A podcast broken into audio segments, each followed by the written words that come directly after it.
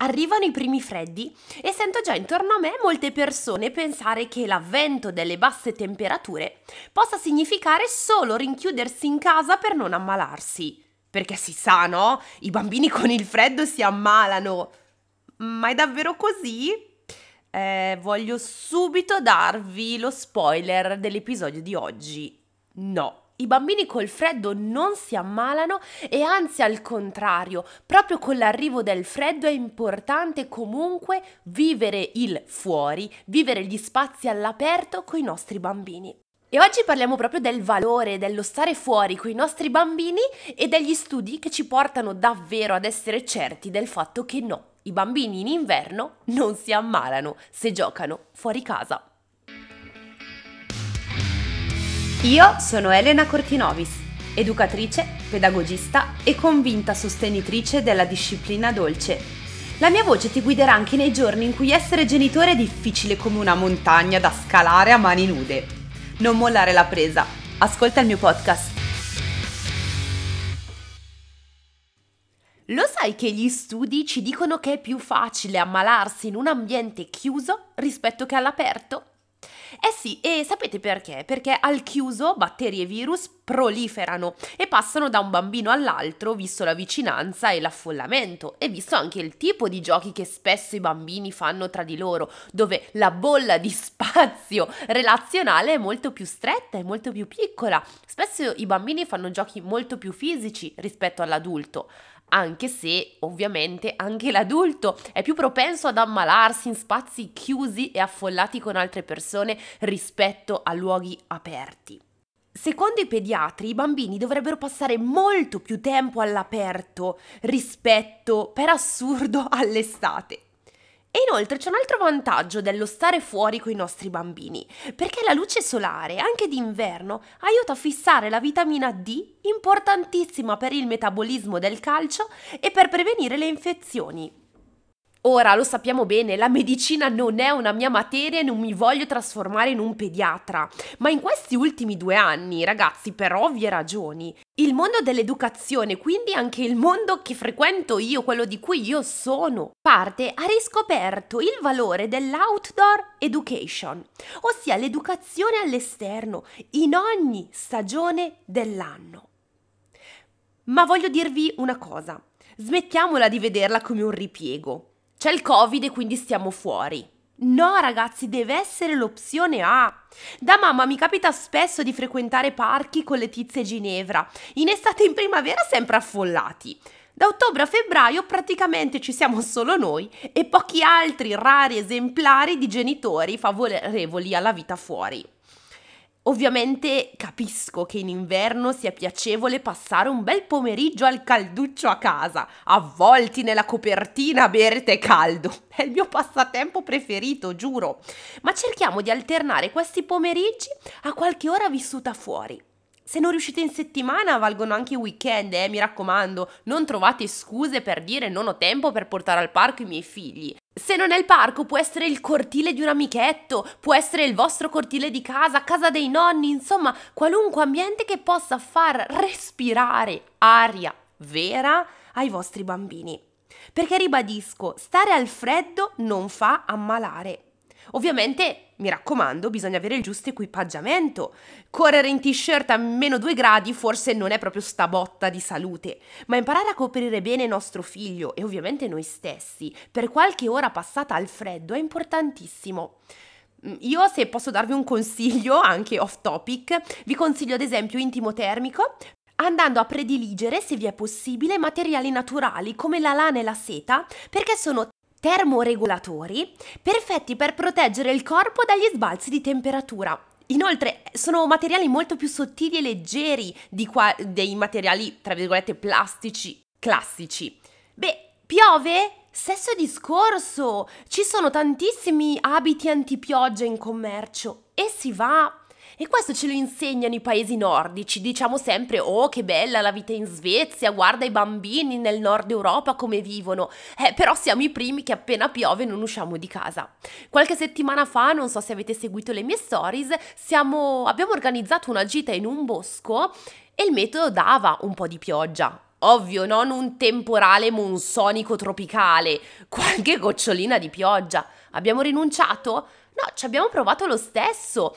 Eh, noi, in verità, a essere del tutto onesti, non eravamo equipaggiati benissimo, ma con dei pantaloncini anti-acqua, con gli stivaletti adatti, sarebbe stato possibile anche per noi starci per molto più tempo. Quindi provare e riprovare diventa davvero un'esperienza bellissima ed è stato davvero bello vedere le mie bambine correre sotto la pioggia aprendo la bocca per cercare di prendere le goccioline di acqua dal cielo. E succedeva anche l'inverno scorso con la neve, tanto che oggi le mie bambine mi chiedono ma mamma quando nevica? Perché io non vedo l'ora di leccare la neve che scende dal cielo.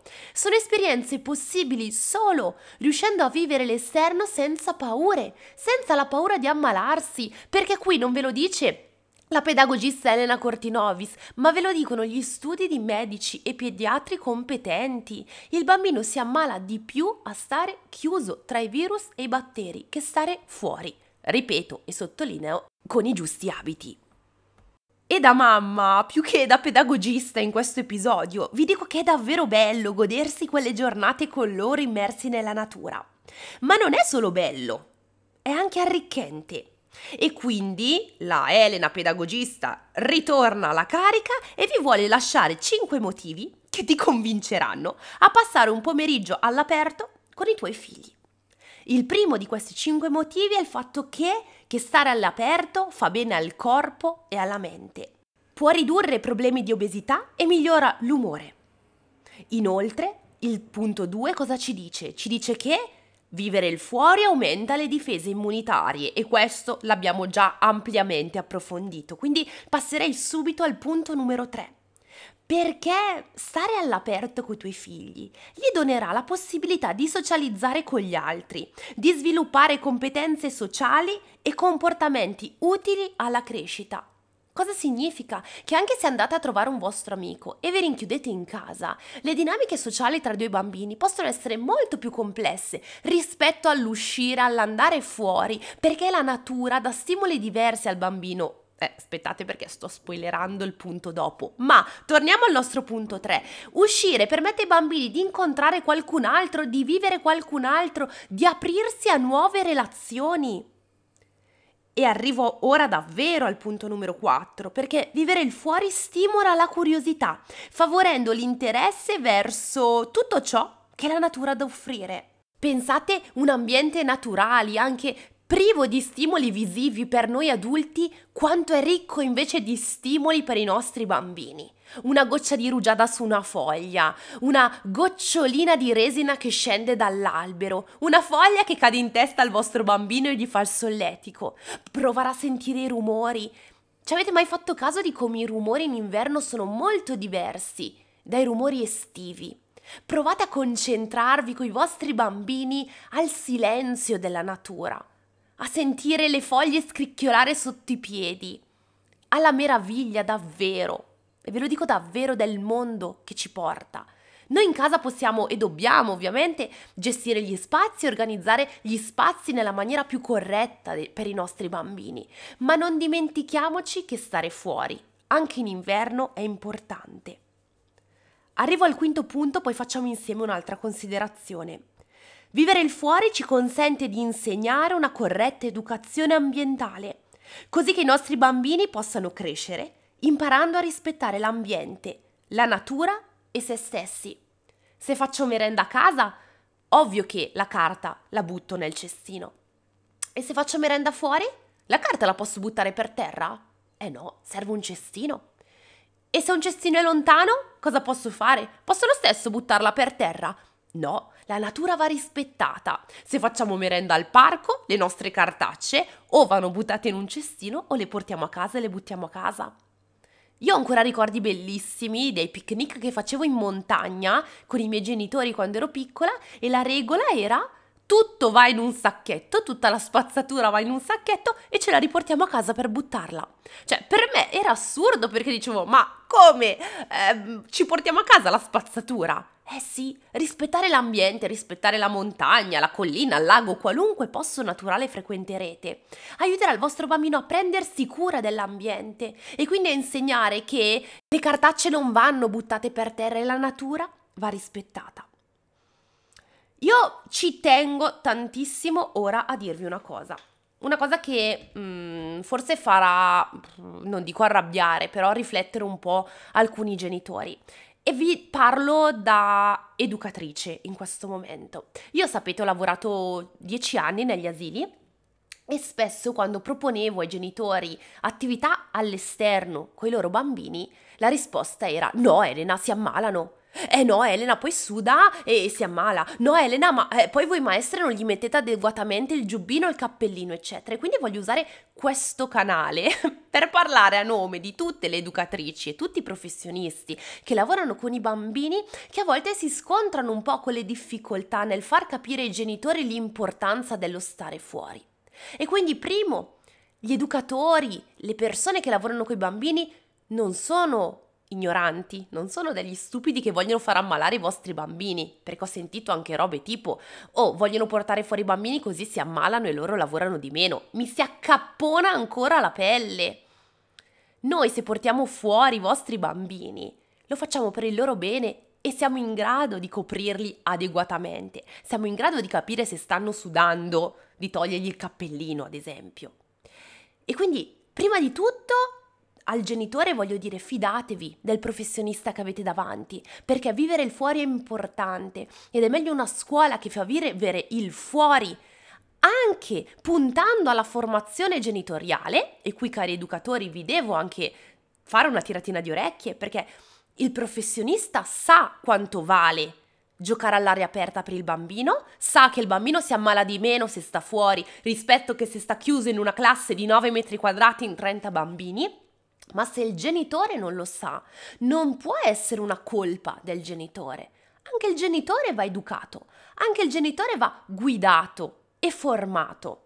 E quindi se avete 20 genitori su 30 che vi dicono no, mio figlio non lo porti fuori perché si ammala, organizzate un bel corso, un incontro formativo in cui spiegate, in cui dati alla mano accompagnate questi genitori a capire che lo fate per il vostro bene, per il bene del vostro bambino, del loro bambino, per il bambino che c'è davanti, insomma. Non diamo per scontato che o oh, scegliere la scorciatoia del ascolta non vado fuori se no i genitori poi mi rompono le palle. Ragazzi, parliamo e nel mio ampio pubblico che adesso mi sta ascoltando ci sarà il genitore che magari adesso sta pensando, cavoli, è vero, io sono uno di quelli che chiede alle maestre di non portare suo figlio.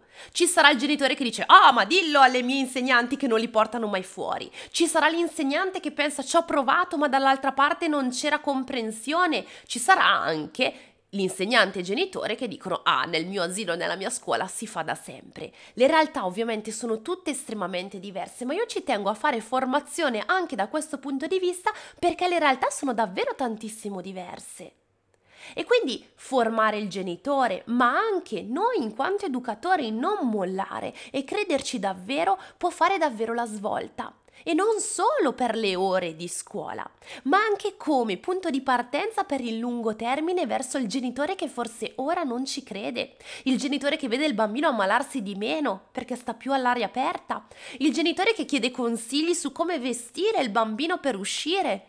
E non è una domanda stupida, e non è per nulla una domanda banale, perché anch'io all'inizio facevo fatica a capire quanto devo coprire mia figlia, quanto non la devo coprire, così suda, così ha freddo, aiuto, è difficile. A dieci anni il bambino te lo dice, mamma ho caldo, toglimi il giubbino, mamma ho freddo, dammi la sciarpa. A due, tre, quattro anni difficilmente lo fa. Alt, però anche qui fidiamoci dei bambini. Se il bambino vi dice che ha caldo, non iniziamo a bacuccarlo come un pazzo perché sì, coprirsi adeguatamente, ma mi raccomando, nemmeno troppo. Perché anche imbacuccarli come dei pazzi, perché così non si ammalano, per uscire non funziona, perché vi assicuro che si ammalano molto di più sudando e prendendo freddo. Cercate davvero di informarvi, professionisti e genitori, verso il corretto abbigliamento in base alla situazione ambientale che c'è fuori, in base alle temperature. Il genitore che vive in Trentino Alto Adige vestirà diversamente il bambino rispetto alla famiglia che abita in Sicilia. Cioè è una questione geografica. Le temperature che ci sono al nord sono diverse rispetto a quelle del sud, l'umidità e tutto quanto è tutto estremamente diverso. Quindi non ci può essere una legge assoluta che indica come vestire il tuo bambino, anche perché la sensazione di caldo e di freddo è molto personale, no? Io sono una persona molto freddolosa, mi vesto molto di più. Mio marito spesso è in felpa quando io sono in piumino, eh, perché siamo tutti diversi, quindi capite che è vero, è difficile, richiede una maggiore attenzione che dire stiamo in casa. Ho il termostato che mi dice che ci sono 19 gradi, sono a posto. È molto più difficile uscire, ma provateci, perché come vi ho detto ci sono questi 5 enormi valori, ma ce ne sarebbero altri milioni, perché la natura è nostra amica ed è giusto accompagnare il nostro bambino alla scoperta del mondo, della terra che lo circonda. E voglio concludere dicendovi questa cosa. Ci sforziamo tanto a cercare materiali destrutturati perché avrete fatto la mia masterclass, seguirete quello che vi presenterò a breve, non mi, mi sono morsa la lingua per non darvi troppi spoiler, eccetera.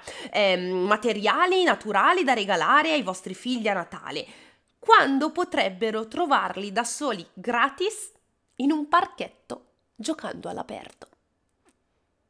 Provate a riflettere su questa cosa. Diventiamo pazzi per trovare i materiali destrutturati giusti in casa e non facciamo uscire i nostri bambini a trovarli da soli. È una riflessione magari un po' provocatoria, però fa niente, ve la faccio lo stesso perché mi, mi piace lanciarvi questi inviti alla riflessione.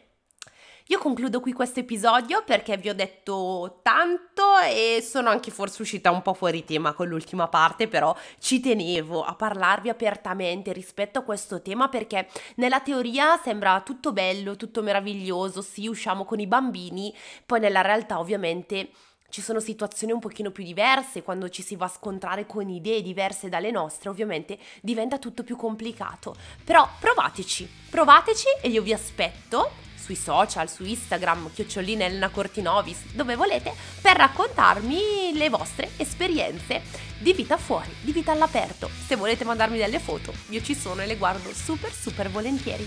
Un abbraccio e noi ci sentiamo settimana prossima.